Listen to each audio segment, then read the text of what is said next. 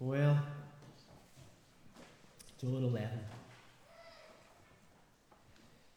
It reminds us of the reality of life and death uh, about seven years ago. In the space of one year, I was at the funerals of two uncles and an aunt, all brothers and a sister of my mother's. And just after that, another close relation. It was four really within the space of a year or so. So I was reminded of the reality of death and how I'm not getting any younger. I used to have some colour in my hair when I first came to Kells. There's, I don't think, any left now. But uh, that's the reality. And about six years ago, we were out in France and Italy with our trailer tent, and on the way home, we stopped in Normandy and went to Omaha Beach. And uh, there's another slide, hopefully, coming up. Another. Yep, Omaha Beach. And uh, went to the War Memorial there, thinking back to D Day, 6th of June 1945, and subsequently. That uh, graveyard there, that memorial, holds some 9,000 graves, mostly young men. Some of the graves are marked not with a cross, but with a Star of David. And there it is. Because the occupant of that grave is a Jew. And some of those same stars will have, like that one, stones on them. Do you know the significance of those stones? Well, I was reminded of how some years, many years previously, I had the chance to go to Israel on a study tour. And there in the Mount of Olives, there are a lot of tombs of, there they are, graves of the deceased. And you'll notice in many of those tombs there are also stones. And I was told then the reason for their stones is, is to hold the lids of the sepulchres, the graves down, because the Jews believe in a resurrection when the Messiah returns. And so they rise before the Messiah returns, they keep the stones on to hold the people down until the Messiah comes. The Jewish belief in the resurrection. So, this subject, and that of death, we turn this morning in John 11 and the well known raising of Lazarus from the tomb. One thing I want you to note first is that distress call that is put out by Martha and Mary. We read there, now a certain man was ill, Lazarus of Bethany, in the village of Mary and her sister Martha. It was Mary who anointed the Lord with ointment and wiped his feet with her hair. His brother Lazarus was ill. So, the sisters sent to him, saying, Lord, he whom you love is ill. There is the distress call. Death or critical illness is a way of showing us what matters in life. It's not how big your house is or your bank balance, it's our loved ones and our relationships that matter. Sisters Martha and Mary were facing the loss of their brother Lazarus, and they are powerless to do anything. Well, almost anything. The one thing they realize they can do and do do is send a message, a distress call to Jesus. So they send him a message. The one you love is ill. What a lesson for us. We ought to follow their pardon. And of course, people often do when struggles come, they pray. But note too that what they say Lord, the one you love is ill. They don't tell Jesus what he should do. Lord, come and heal Lazarus. It's what we would expect, what we would probably do. They just say, Lord, here's the situation Lazarus is ill. No doubt they hoped he would heal their brother. But they don't dictate.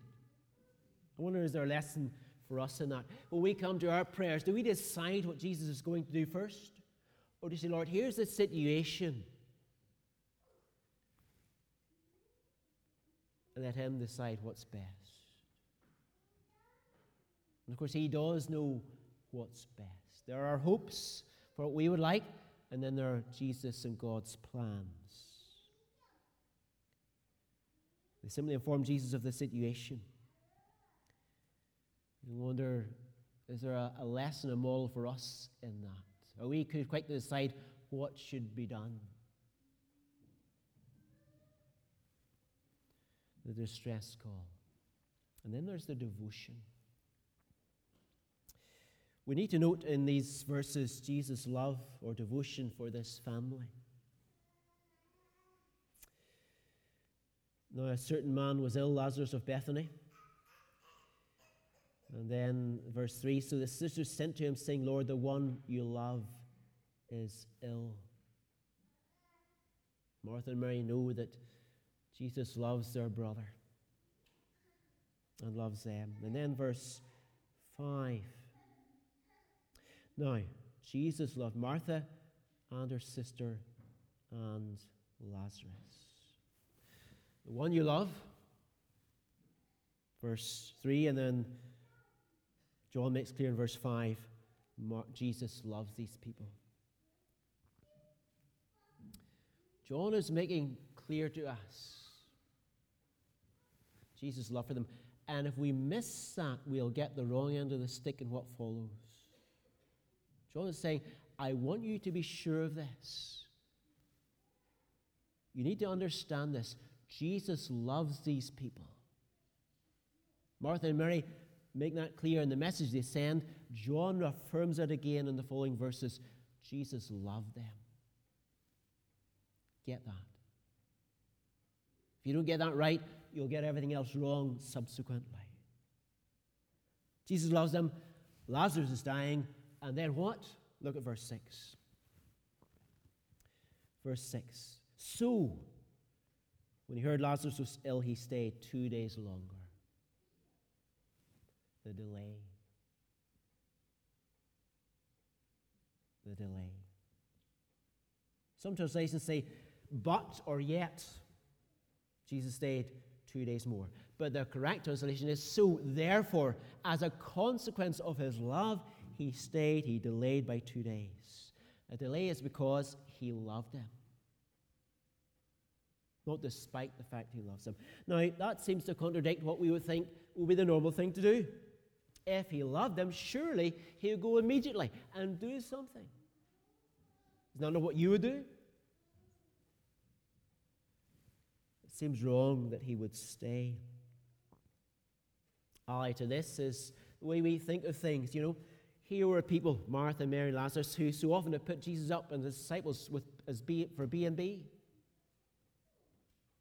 who looked after them, who loved him, who sought to serve him in so many ways. Surely they, they don't deserve this delay. Surely they deserve Jesus to go and do something immediately. Later on, we read when Jesus waited for Mary to come and saw her rushing, and they followed and they saw Jesus weeping. The shortest verse in the Bible, Jesus wept. See how he loved them how he loved Lazarus. And yet some said, well, surely if he loved him, couldn't he have done something? Like he healed the blind, couldn't he have come and done something? Not how we often think. Something happens in our experience. It seems to contradict God's love for us. And our service for Him, weak and pitiless as it often is? Well, again, John reminds us Jesus loved them, so He delayed. Why? Well, a couple of days later, Jesus makes clear, in fact, well, even before then, Jesus makes clear to the disciples. What does he say there in the following verses? Verse uh, um, 7. Then, after this, he said to the disciples, Let's go to Judea again. And uh, they agree to follow. And then Jesus says, After this, our friend Lazarus has fallen asleep, but I go to awaken him. And they misunderstand. Yeah, that'll be good for him. He'll rest. He'll recuperate. No, says Jesus. When I say he's fallen asleep, I mean he's dead. He's dead. They hadn't understood. And Jesus says, And I'm glad I wasn't there. Look again, verse uh, 14. Then Jesus told them plainly, Lazarus has died, and for your sake, I'm glad I was not there. Why? So you may believe. Indeed, if we do some of the, the mathematics, we discover when Jesus arrives in Bethany that uh, Lazarus was already dead. Well, we knew he was dead, but he'd been dead four days. And uh, let's suggest it took a day for the message to get from Bethany to where Jesus was. They delayed two days, that's three days. It takes a day for Jesus to get there. So by the time the message came, Lazarus was almost probably dead anyway. Would have been dead. But again, why? Two reasons. So that God might be glorified. We didn't read that again. Let's read that again in verse uh, 4. Jesus said, This illness does not lead to death, it is for the glory of God, so that the Son of God may be glorified through it. And then again in verse uh, 15, and it's for your sake I'm glad I was not there, so that you may believe. Why? So God might be glorified, so you might believe. So you might see, I'm the Messiah.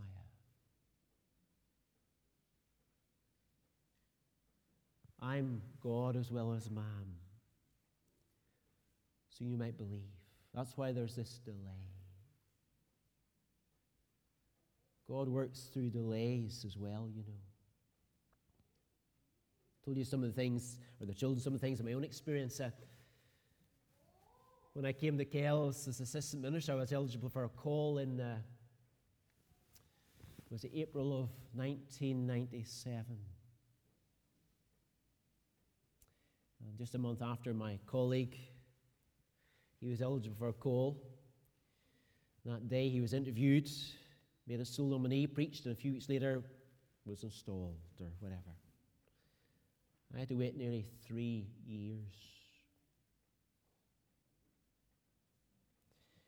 And then Kells had work coming up, couldn't afford to keep me. I was going to be unemployed, it seemed, by sometime in early 2000. And I got a phone call from Scotland. They were looking for a minister. They decided to cast the net further. They'd got by name by various means. Was I interested? I thought, yes. I studied in Scotland. So I went to see them. Uh, I preached in another congregation. The hearing committee heard me and they interviewed me. And that afternoon, I was made a sole nominee. And the convener got in touch, says, When can you come and preach for this congregation? I said, Well, any time suited me. He says, Well, we have to give so many weeks' notice. So the earliest date would be the 5th of April, 2000. And I knew when he said that I was going to Scotland. So another colleague of mine who'd gone to Scotland had once previously told me to move from here to there, or vice versa. You had to be five years ordained.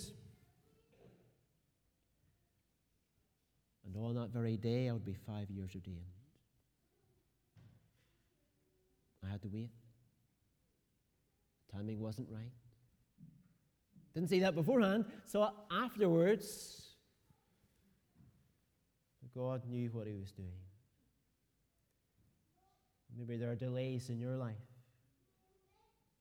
But God still loves you. And you can trust Him. The distress call, the devotion, the delay.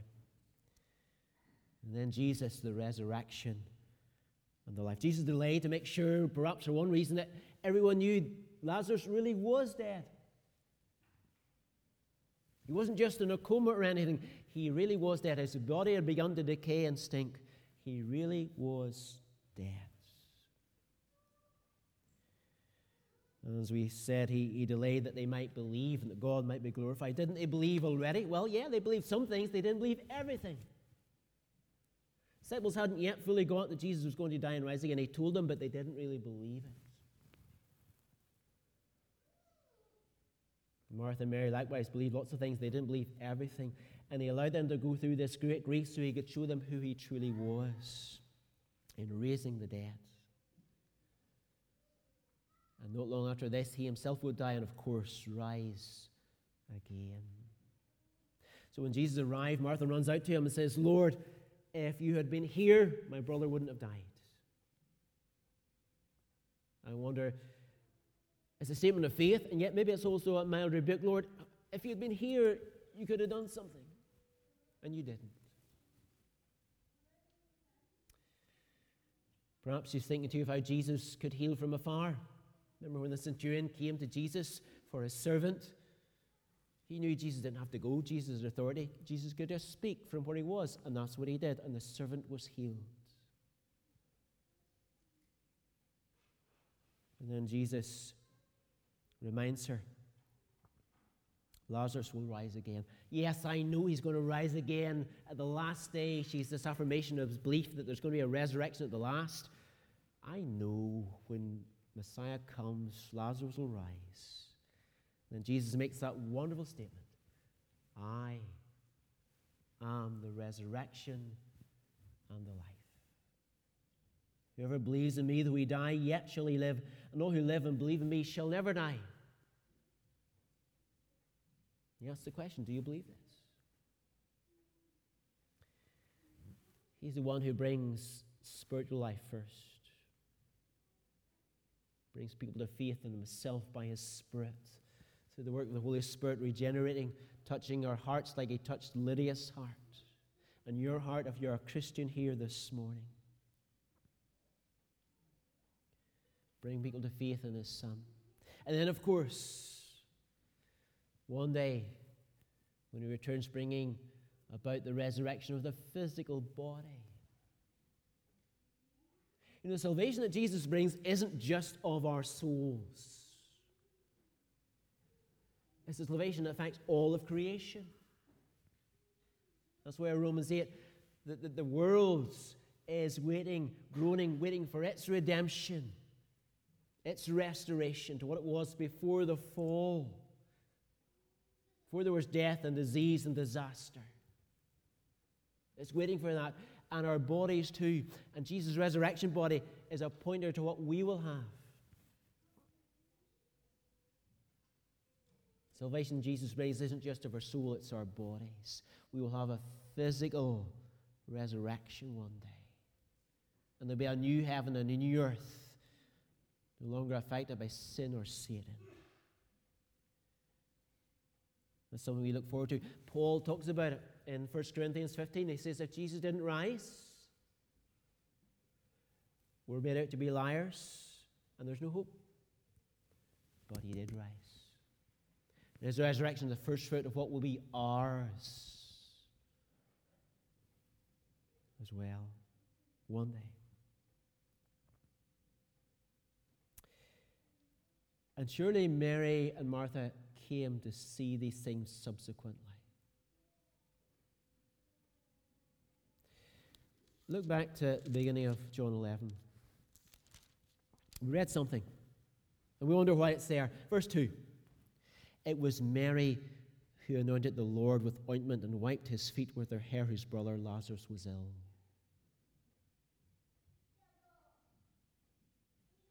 Now, this event that's referred to happened subsequent to Lazarus' death and resurrection because it's in chapter 12. Six days before the Passover, Jesus therefore came to Bethany where Lazarus was, whom Jesus had raised from the dead. So they gave a dinner for him there. Martha served, and Lazarus was one of those reclining with him at the table. Mary therefore took a pound of expensive ointment made from pure nard and anointed the feet of Jesus and wiped his feet with her hair. And the house was filled with the fragrance of the perfume. Ointment that was it worth a, a year's wages?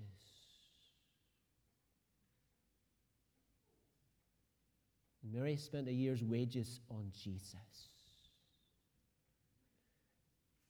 Because now she knows he loves them. She knows. Because of all that's happened. Because Lazarus has died, but Jesus came and raised him. And something else that all this brought about, the death, the resurrection of Lazarus, was to precipitate plans for Jesus' arrest. Read there towards the end of chapter 11. In fact, we read, Many of the Jews, therefore, who had come to Martha and Mary, and so what he did, believed. Many believed as a result of what happened. And God works in our lives to bring about various things, even disappointments, sadnesses, and uses them. Not just to encourage our faith, but to bring others to faith. But then we read on. But some went and told the chief priests and Pharisees, and they gathered together and began to conspire. What are we going to do? Everybody will follow him, and we'll lose our nation and our place.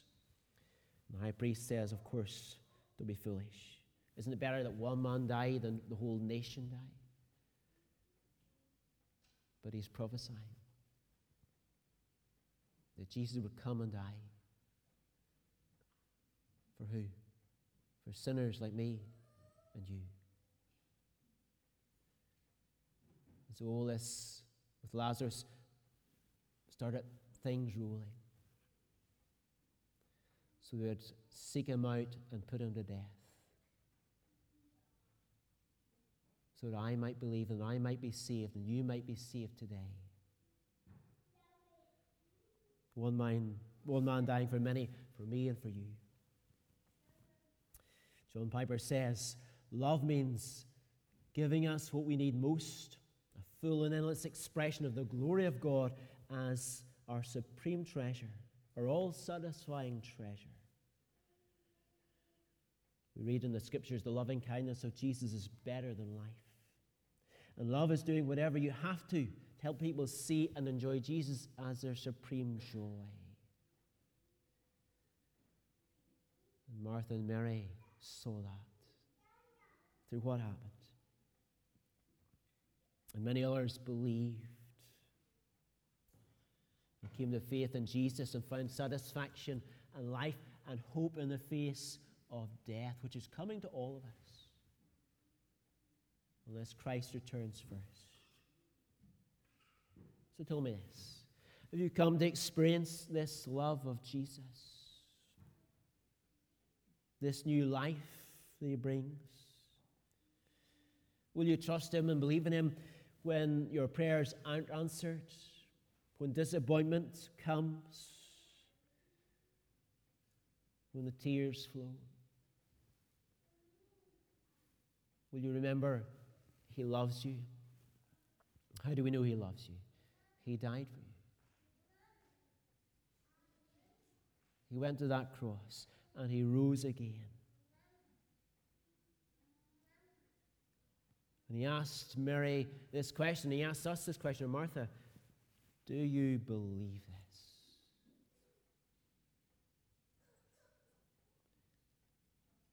And does your life show you believe this?